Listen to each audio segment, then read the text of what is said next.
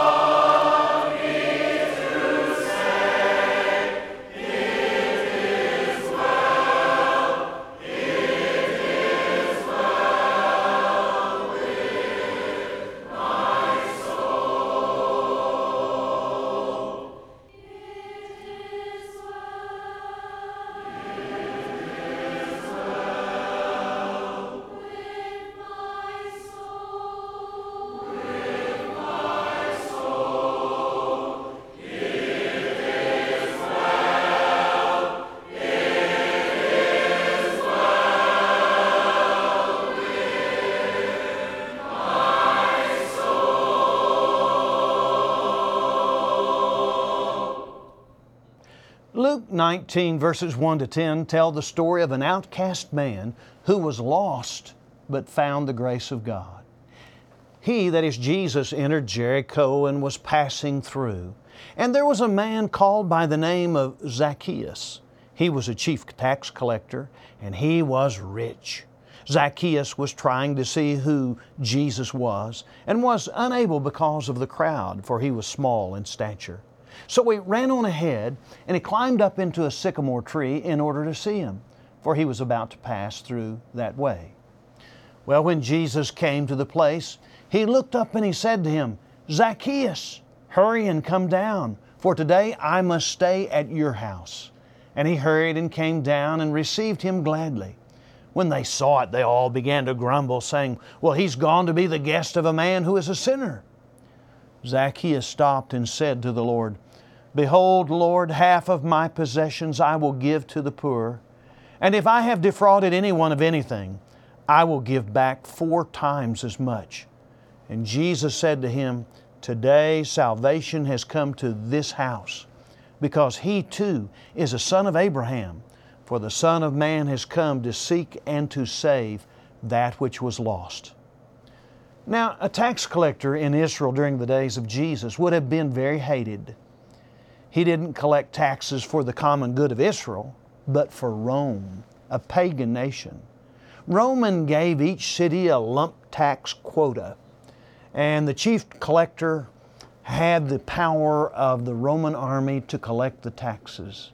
Well, now, once the collector met his quota, he could keep everything else he collected. Well, many of the tax collectors unfairly taxed the Jews and were considered frauds and thieves the Jews considered tax collectors as the worst of sinners because they supported Rome. They were often the most hated people in town. Now, Jesus, despite this, showed grace to Zacchaeus. Jesus looked into that tree and saw a person with a soul that needed saving. He showed love to a person that everyone else considered a sinner. He determined to go to that sinner's house, that sinner who was a son of Abraham and could be saved, and to help him. Now, you may feel that nobody cares about you, nobody wants you to be saved. Make no mistake, Jesus loves you and wants you to be saved. No matter what your past has been, you can have hope in Christ.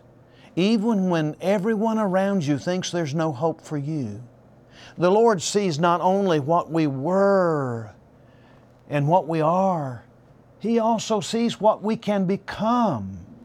He can forgive our past, change our present, and give us a future of life eternal. Zacchaeus showed love and cared about others because Jesus Christ loved him. Behold, Lord, half of my possessions I will give to the poor. And if I've defrauded anyone of anything, I'll give back four times as much. You see, he cared because Jesus cared for him, and Jesus cares for you. Many people today don't care about God, but you know what? God still cares about them. Zacchaeus not only saw Jesus passing by, but he also saw the incredible grace and love that Jesus shows, even to people that everyone else despises. If you truly knew how much the Lord Jesus cares about you, you would care about Him. Please don't dismiss uh, and miss what the Lord can do for you and what He will do for you if you open your heart to Him and if you follow Him. We mustn't forget what a great price was paid for our salvation, a price greater than any of us could pay. The Lord Jesus tells this parable about the kingdom of God in Matthew 18 23 to 25. He says, For this reason the kingdom of heaven may be compared to a king who wished to settle accounts with his slaves. And when he had begun to settle them, one who owed him 10,000 talents was brought to him.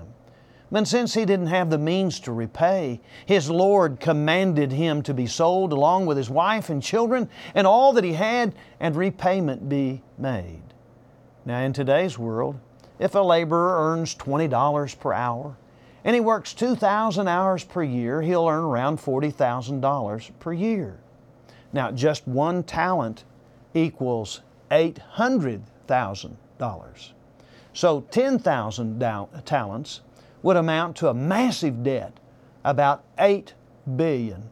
Now, verses 26 and 7 say, So the slave fell to the ground. He prostrated himself before him, saying, Have patience with me, and I will repay you everything. And the Lord of that slave felt compassion and released him and forgave him the debt. Now, let's consider what this forgiveness of a massive debt means. First, we've sinned greatly against the holy and righteous God. Now, I tell you, if you sinned only once per day, that would be 365 sins each year, 3,650 per decade, and 7,300 times in 20 years. Most folks sin more than once a day, and many people sin multiple times every day. But it only takes one unforgiven sin to cause you to be lost eternally. If Christ Jesus had not endured the punishment for all your sins, you'd have to bear them yourself. Make no mistake, sin and eternal punishment are real. Your need for salvation is no small thing. We have, by God's graciousness, received a gift that cannot be earned and cannot be repaid. If we could live a hundred lives, we could never repay the debt that we owe the Lord for dying on the cross for us. Now, unless you're forgiven by God, you'll pay the, the loss for your soul and with your soul. Romans 6 23 simply says the wages of sin is death, and it hadn't changed. Paul wasn't speaking here of physical death, but of spiritual death, that is, separation from God eternally. Isaiah 59, 1 to 2 says, Behold, the Lord's hand is not shortened, that it cannot save, or his ear dull, that it cannot hear, but your iniquities have made a separation between you and your God, and your sins have hidden his face from you, so that he does not hear. You see, sin breaks your fellowship with God and your friendship with God, so that He hides His face from you and He will not hear your prayers. Second, we can easily see the complete inability ever to repay such a debt. Sin is not a debt that can be paid with money. Silver, gold, and precious jewels don't cost the Lord anything. He doesn't need them. He created the world. Our debt can only be paid by Jesus, and what He paid was Himself, His body and His blood. 1 Peter 1 17 to 19 says that if you address the Father, the one who impartially judges according to each one's work, conduct yourselves in fear during the time of your stay on earth, knowing that you were not redeemed with perishable things like silver or gold from your futile way of life, inherited from your forefathers, but with precious blood as of a lamb, unblemished and spotless, the blood of Christ. Third, God has great mercy and patience with us. The unmerciful servant asked for the king to be patient with him, and the king was more than patient. He was compassionate and willing to forgive all the massive debt. In incredible mercy and love, He withheld His immediate righteous judgment. And when we sin against God, we deserve judgment for our sins. God is a righteous judge, and He's right to judge the guilty and we are guilty and stand condemned. But out of love and mercy, God forgives. When God forgives, He forgives all our sins, washes us clean, makes us holy, and justifies us in His sight. Titus 3 3 to 7 reminds us, For we also once were foolish ourselves, disobedient, deceived, enslaved to various lusts and pleasures, spending our life in malice and envy, hateful, hating one another. But when the kindness of God our Savior and His love for mankind appeared, He saved us, not on the basis of deeds which we've done in righteousness, but according to His mercy, by the washing of regeneration and renewing by the Holy Spirit, whom He poured out upon us richly through Jesus Christ our Savior, so that being justified by His grace, we would be made heirs according to the hope of eternal life. He saved us even though we had committed so many sins against Him, because He was kind and merciful. We all need to remember what God has done for us, even when we didn't deserve it. God's gracious provision of Christ's death and resurrection paid the debt for our sins and broke the power of sin in our lives. Romans 5 6 to 8 says, For while we were still helpless at the right time, Christ died for the ungodly. For one will hardly die for a righteous man, though perhaps for the good man someone would dare even to die. But God demonstrates His own love toward us, in that while we were yet sinners, Christ died for us. We were helpless and couldn't save ourselves. We were ungodly and never thought about God or how our sins had offended Him. The Romans didn't know God, and many people today don't know God or even think of Him. Yet God always has us in mind and sees every sin we commit. He always knows the good and the bad. God loved us enough to send His Son Jesus to die for our sins while we were still sinning against Him. You see, He loved the pagan Romans and still loves people who don't know Him and sin against Him. Our God who made us has an incredible and indescribable love for us. He knew that we needed saving. Oh, I wish every person would realize how much we need the salvation of God.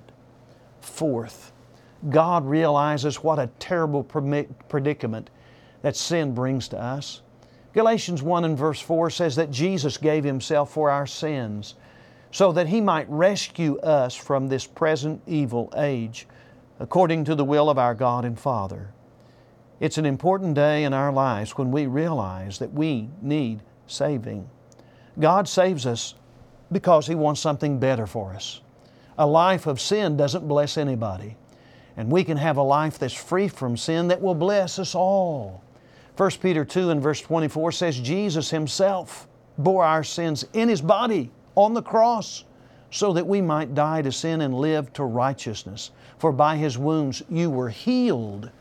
Sin destroys people, but God's grace and forgiveness heals our souls.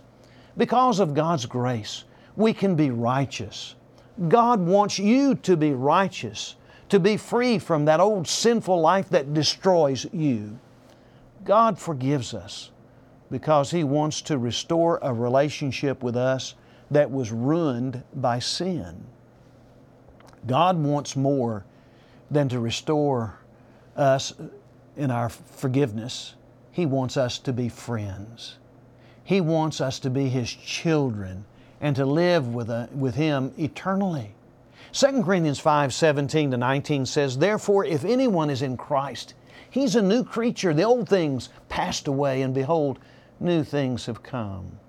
Now, all these things are from God, who reconciled us to Himself through Christ and gave us the ministry of reconciliation, namely, that God was in Christ reconciling the world to Himself, not counting their trespasses against them. And He's committed to us the word of reconciliation. God reconciles us through the blood of Jesus.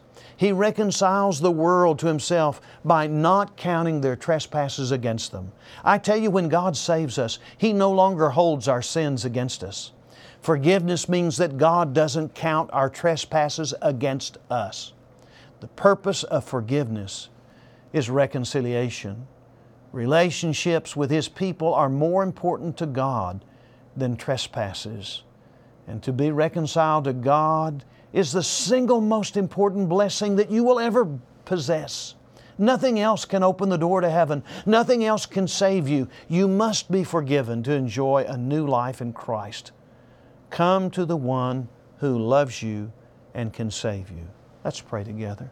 Heavenly Father, we pray that you will be with us, that you will help us always to live in such a way that we honor you and knowing what you have done for us through Christ on the cross. Father, help us to do your will in Jesus' name. Amen.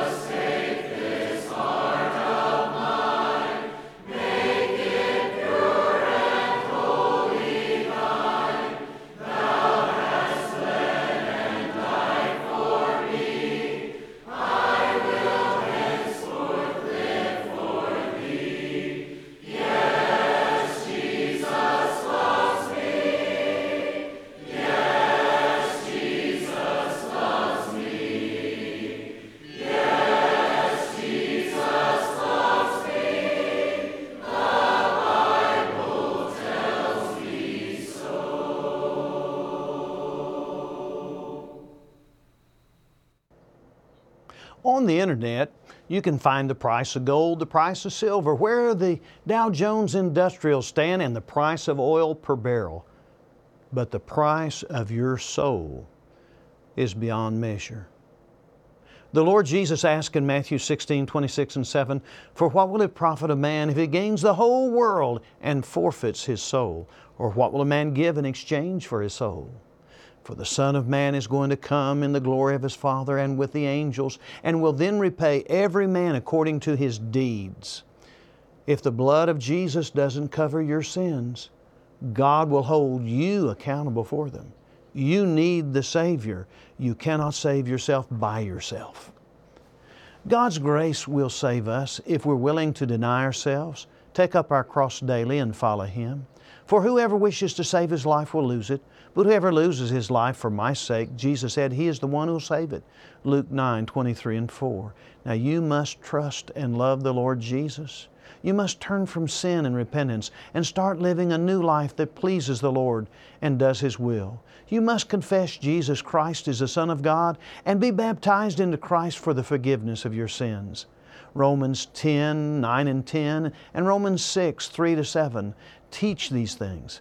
And if you wish to be saved, you must follow the Lord's way of salvation found in Scripture.